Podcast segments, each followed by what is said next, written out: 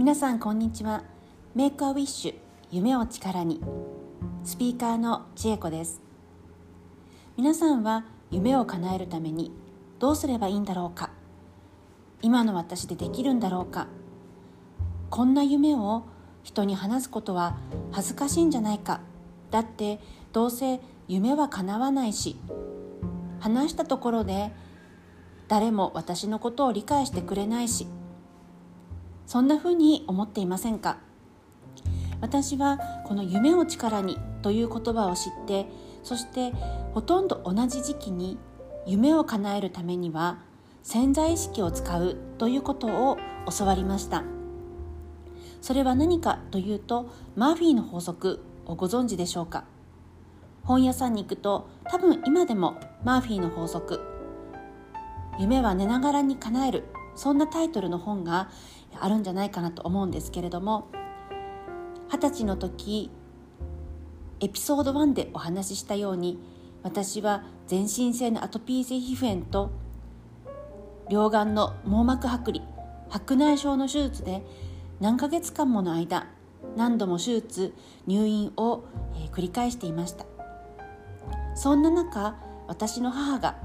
気分転換にということで美味しい紅茶屋さんがあるよと連れてってくれたんです。そこのお店はお店の中全体がイギリスのインテリアで囲まれていてオーナーさんは素敵な花柄のドレスを着てそして三段重ねのアフタヌーンティーという本当に素敵なティーセットでお店を運営されていました。そこの紅茶は今から2 5 6年前で1杯500円600円。アフタヌーンティーセットのお値段は確か1500円ぐらいだったかなと思っています。もう本当に夢の世界でそしてオーナーさんがとっても綺麗でどうしたらこんなお店が開けるんだろうどうしたらこんな風に夢が叶うんだろうこの女性はお金持ちのお嬢様なのかまたは何だろうと私は思ったんです。そして私はあの字を書く手紙を書くのがとても好きでこれは今でも、えー、メッセージだったりとか、えー、自分の感動したことだったりとか自分の気持ちそういったものを、えー、SNS で投稿したりとか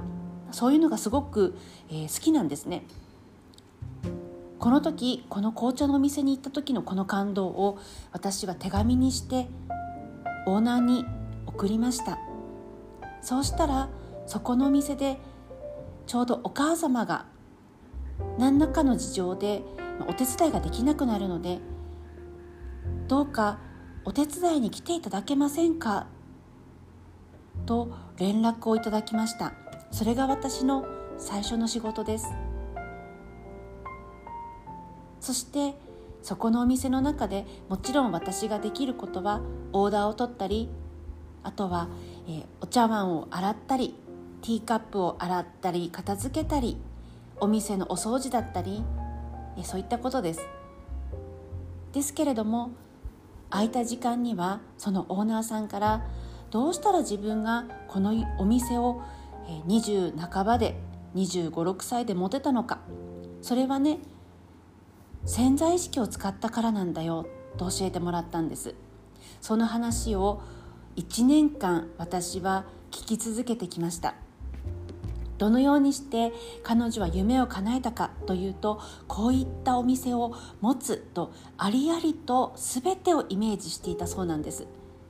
そこのお店で出す食器は全て一流のヨーロッパのティーカップウェッジウッドだったりとか、えー、リチャード・ジノリあとはロイヤル・アルバート。その他にフランスのリモージュ、えー、もういろんな世界中のメーカーさんの食器が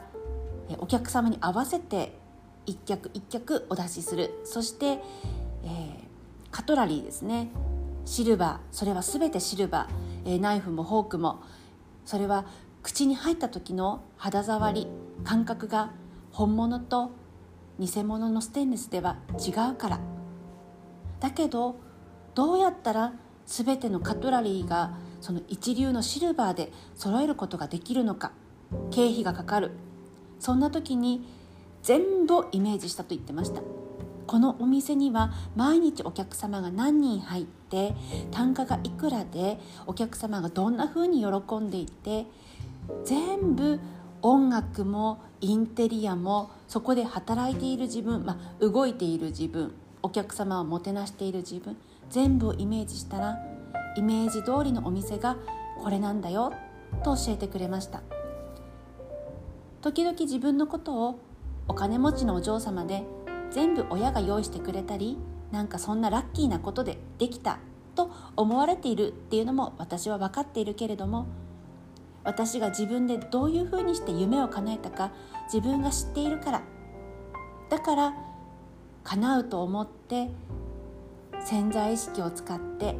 ここに私お店を作ったんですとお話ししてくれました。その中で私は二十歳の時に学んだんです。夢は叶う。そしてイメージする。ありとあらゆるところまでイメージをする。それが今でも私が使っている夢の叶え方です。今は私はそこにアロマオイルエッセンシャルオイルを使って、えー、脳の中にダイレクトに香りを通してイメージを伝えて香りを通して、えー、できないとか私は無理とか、